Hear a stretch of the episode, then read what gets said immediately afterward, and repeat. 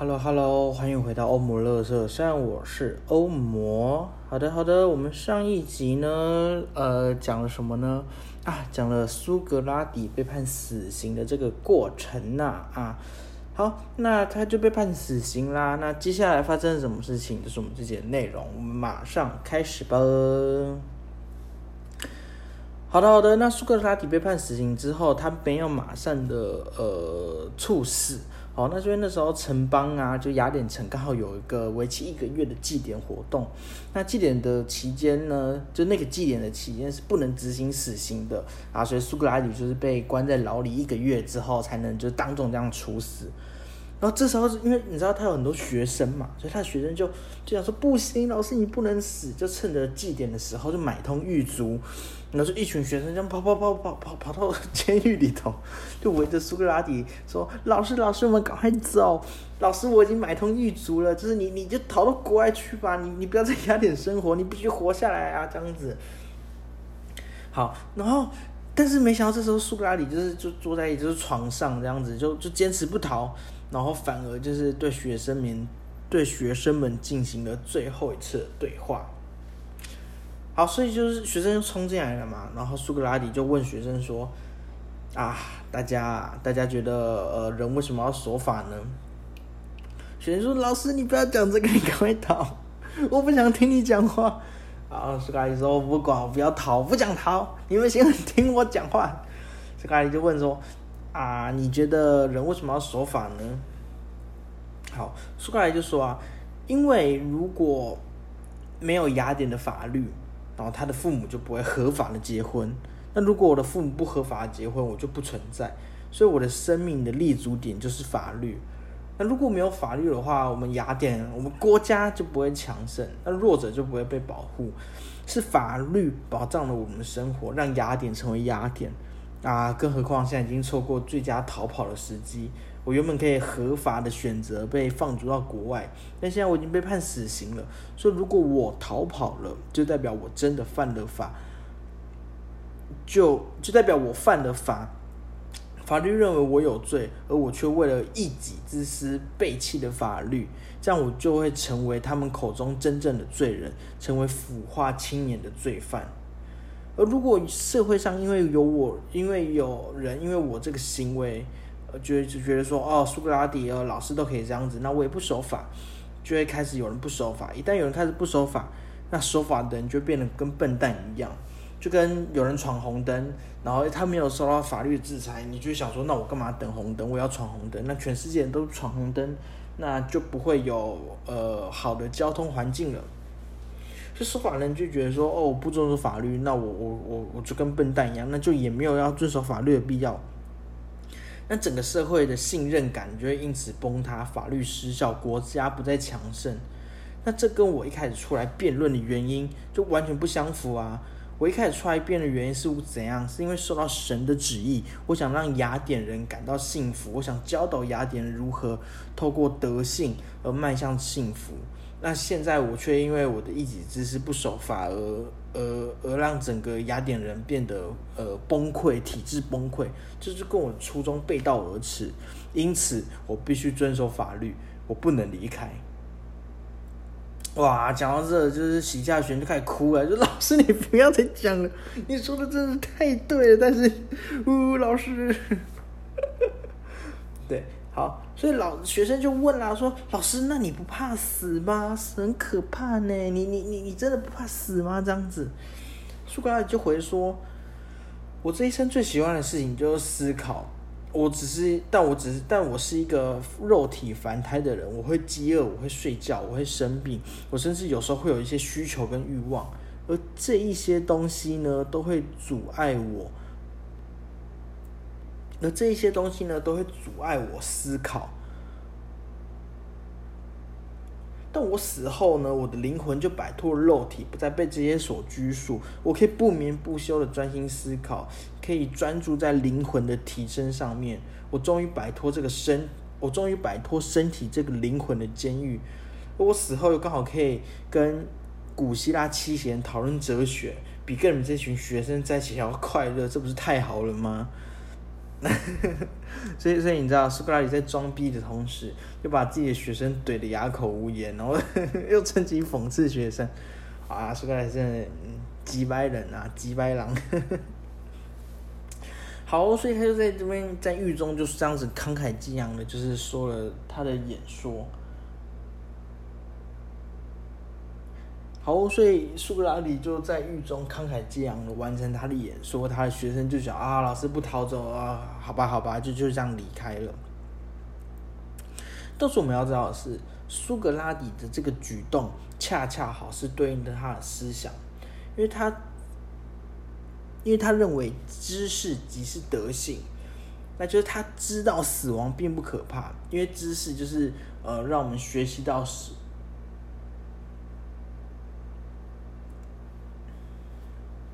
因为知识是让我们通向什么是对我们自己好的，什么是幸福，而知识让苏格拉底知道说死亡并不可怕，而是带来幸福时，他就有面对死亡的勇气。而勇气呢，就是源自于知道自己什么不该惧怕，所以仿佛苏格拉底是用他自己的死告诉学生什么是真正的勇气。那苏格拉底的死就也对西方的哲学投下震撼弹。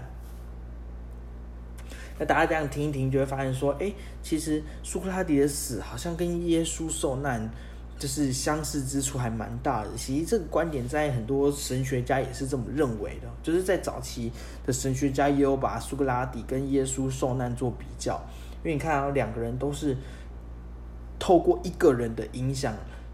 来影响群众，然后对抗多神教，然后也都被国家指控说是不信神、引进异端，然后最后也都慷慨赴死，不憎恨任何一个人啊，你就知道说啊，苏格拉底这个情操真的多伟大。那我个人认为呢，呃，我我自己啊，我自己是也是蛮喜欢苏格拉底的，因为毕竟你知道，理想国的，就是我本人理想国的剧团里面有一句话，就是我唯一知道事情就是我一无所知，这句话就是苏格拉底所说的嘛。其实对我来说，苏格拉底如果他能够。提出一些呃死后的世界的这些观点，提出更多的话，那他就不会是被视为一个伟人，应该是可，他就不会被视为单单就是一个普通的哲学家，他应该就可以创立苏格拉底教，就变一个宗教伟人。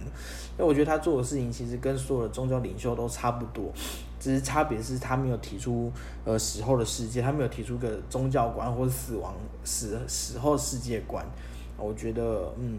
就是苏格拉底真的是挺棒的。好，那黑格尔是怎么认为苏格拉底呢？苏苏黑格尔认为，呃，苏格拉底上一代的雅典人，在这之前的雅典人都是遵照上一代的道德哲学，呃的哲学需求、哲学要求在生活。直到苏格拉底出现之后，人应该如何生活，成为一个反思的问题。而这个问题其实也到现在在，也都还在影响着现代人。所以像是我们呃上一季在讲的那个呃叫什么无知即是地狱啊，这个这个观点其实也跟苏格拉底的知识即是德性，就是知道我们应该要怎么样才是最好的。那无知就是就反而呃没有德性，或是所谓的恶，反而并不是真正恶的行为，而是源自于无知。好，所以这件事情跟我自己认为的无知即是地狱也算是不谋而合吧。并且像是我呃在第三季的第一集所讨论的存在主义的这件事情，也也不断的呃反映说，其实现代人就连现代二十一世纪的人们也都会在想说，哎，我为什么要生活？我我我我所做的工作，或是我对我的国家不忠诚，然后或是呃我感觉不到活着的存在，那这些问题。都在困扰的现代人，不就是在告诉我们说，哎，我对这个整个社会的价值观，我对于成功的追求，并不是这么满意，并不是我认为的心中所想的答案。因为所有人都按照上一代的生活思想跟道德观去生活的话，就变成说，每个人只要买车买房、结婚生小孩就好了，我们就不会思考这么多有的没有的，就是所谓的长辈会说啊，你不要想这么多，专心读书就对了，我们就不会想这么多啦。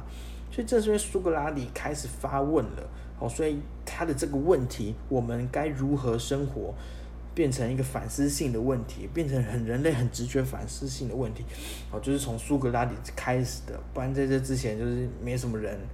就是没没有没有像苏格拉底一样心情这么到这么大的一个反思这样。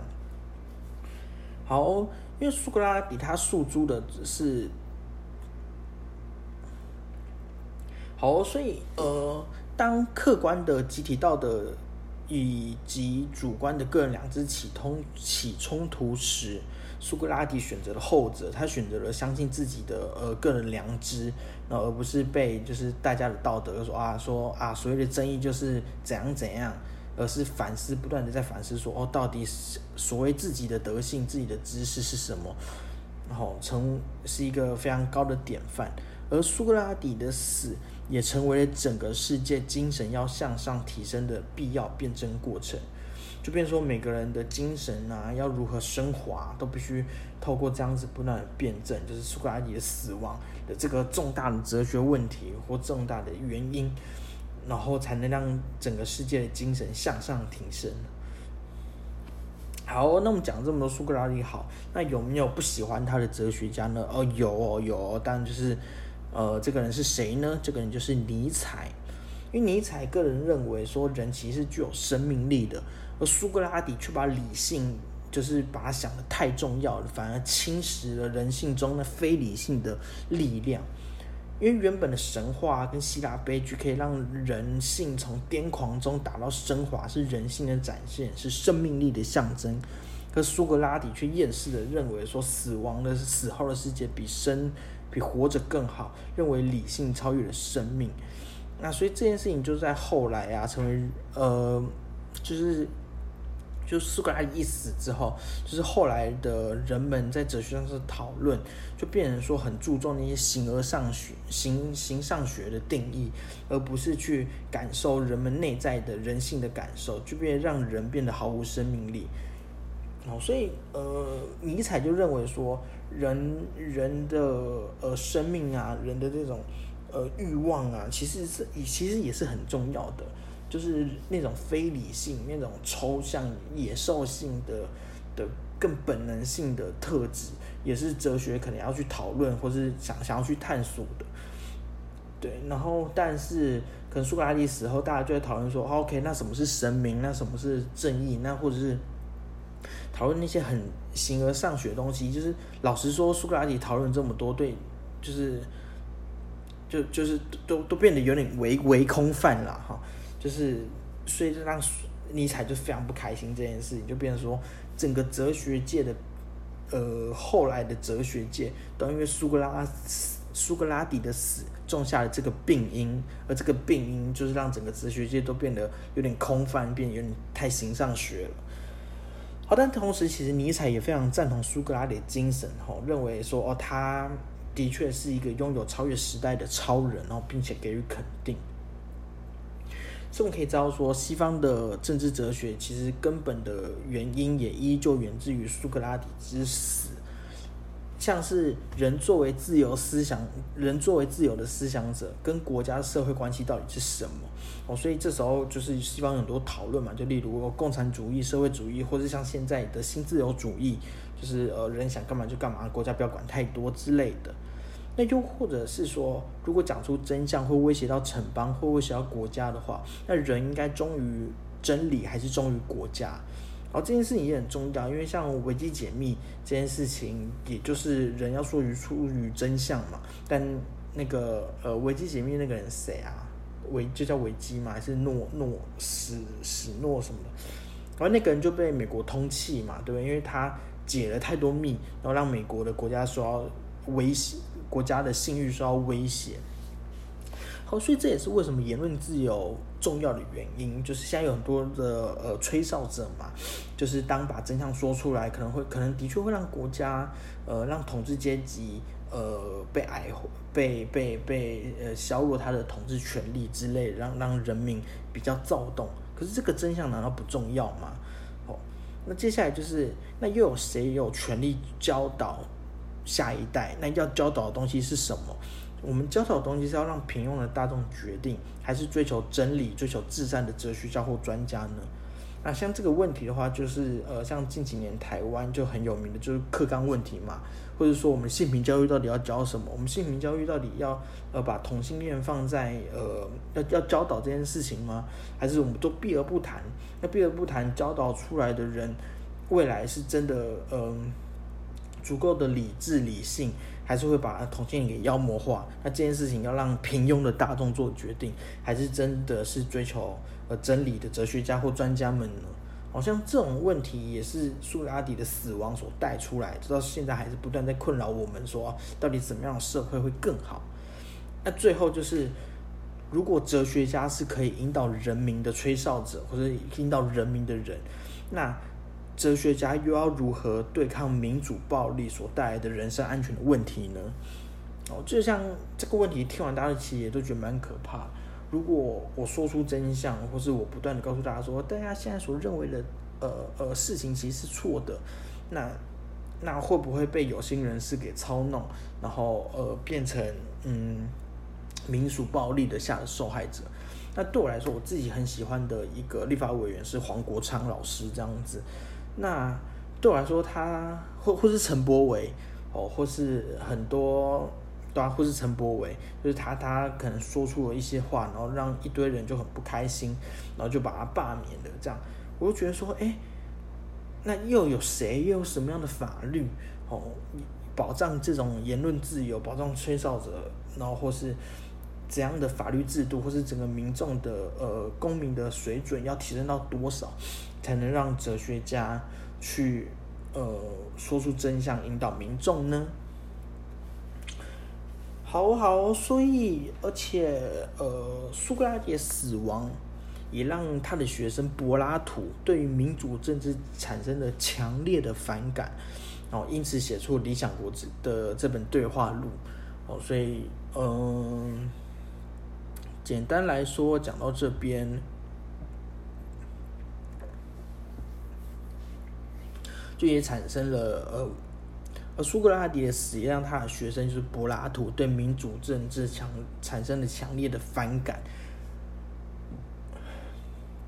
所以才让他写出《理想国》这本书。那大家都知道，呃，柏拉图所崇尚的呃政治体制哈，政治并不是民主哈，他非常讨厌民主，他觉得呃最理想的政体是哲学家治国哈，哲学家。当皇帝、当国王，然后是精英精英政治。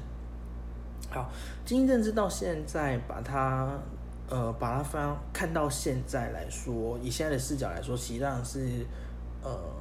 讲明白一点，就是它并不正确哦，他非常的政治不正确。那柏拉图写了《理想国》，写了这么多东西，然后，呃，从他的洞穴理论、光照的理论，或者是理性的世界，这些理论其实以现在人眼光看起来都哇干，就觉得超级棒、超级厉害。那唯独他的《理想国》的这个政体是被现代现代人，呃，现代学者所诟病的，就觉得啊，他为什么就就这个地方写写成那样子？但我觉得是有原因的，因为他的老师就是死在民主政治之下，他怎么可能还为民主政治护航？那就很明显看到民主政治有个很大的漏洞，就是会被民主暴力给民主暴力就是给啪啊啊处死了。对，这么伟大的人这样被处死，好，但也是因为苏格拉底真的蛮鸡巴的。好，那我觉得苏格拉底之死这个问题其实还蛮有趣的啦。那我们还可以再延伸很多东西。例如，像是我们之前的呃太阳花学运反送中嘛，哎不是反送中，就是呃就就太阳花学运。那大家都知道说，现在就是有一个所谓的公民不服从运动。好，那明说格拉迪当当时没有所谓的公民服不服从运动嘛，那现在有所谓公民不服从运动，就变成说，呃，如果国家真的。判了一个正确的人，这的的人有罪的话，呃，公民要如何呃采取反抗？呃，这个反抗在哲学或者在政治理论上，其实是一件好的事情。呃，这个就就我们有机会再讲吧，好不好？好啦好啦，总而言之，这就是我们这一集的内容啦。我们这一集就是。把我们苏格拉底的故事这样子，不不不不，很快的就把它讲完了。从他一开始，呃，出从我们前前前两集，他一开始出来要说话，然后到处跟别人辩论，然后后来他被判死刑，他在死刑上的慷慨的，他在那个呃审判之中。慷慨的为自己辩论，然后他的观点到底是想说什么？他为什么要这么做？一到他最后，他死，他决定赴死，他他他的想法以及他死后对整个世界造成怎么样的影响，我们都已经还蛮详细的把它讲完了吧？对，我觉得我都蛮详细的把它讲完。好，然后这些东西啊，其实我都是有参考的，我是参考超级歪的影片。哦，以及一些我看到的书籍。总而言之，呃，如果觉得觉得我说的跟超级还蛮像的话，没错，我就是参考他的影片哈。对，这样就是，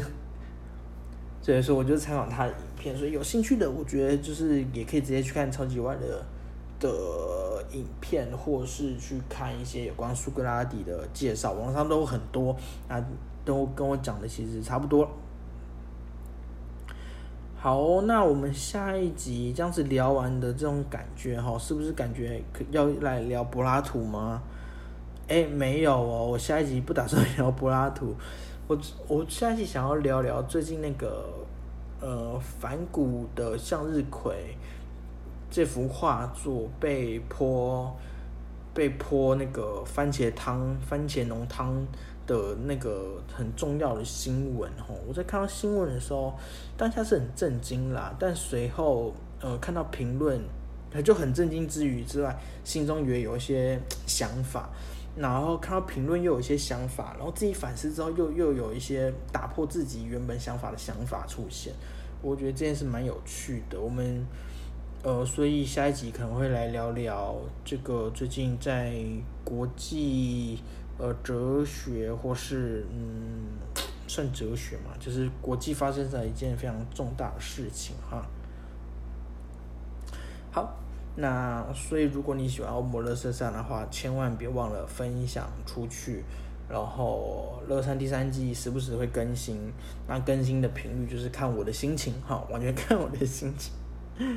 那如果你喜欢这个节目的话，就是欢迎你岛内我好不好？就是。我非常需要大家懂内，然后也非常欢迎大家在 IG 上跟我互动留言或做任何形式的互动，都会留都会回应大家的。然后如果你们有任何人，可能是学校的行政人员，或是任何人想要找我去演讲啊，也都非常欢迎。所以是就这样子来，要找我都很容易找到的。那我们下集再见喽，啵啵。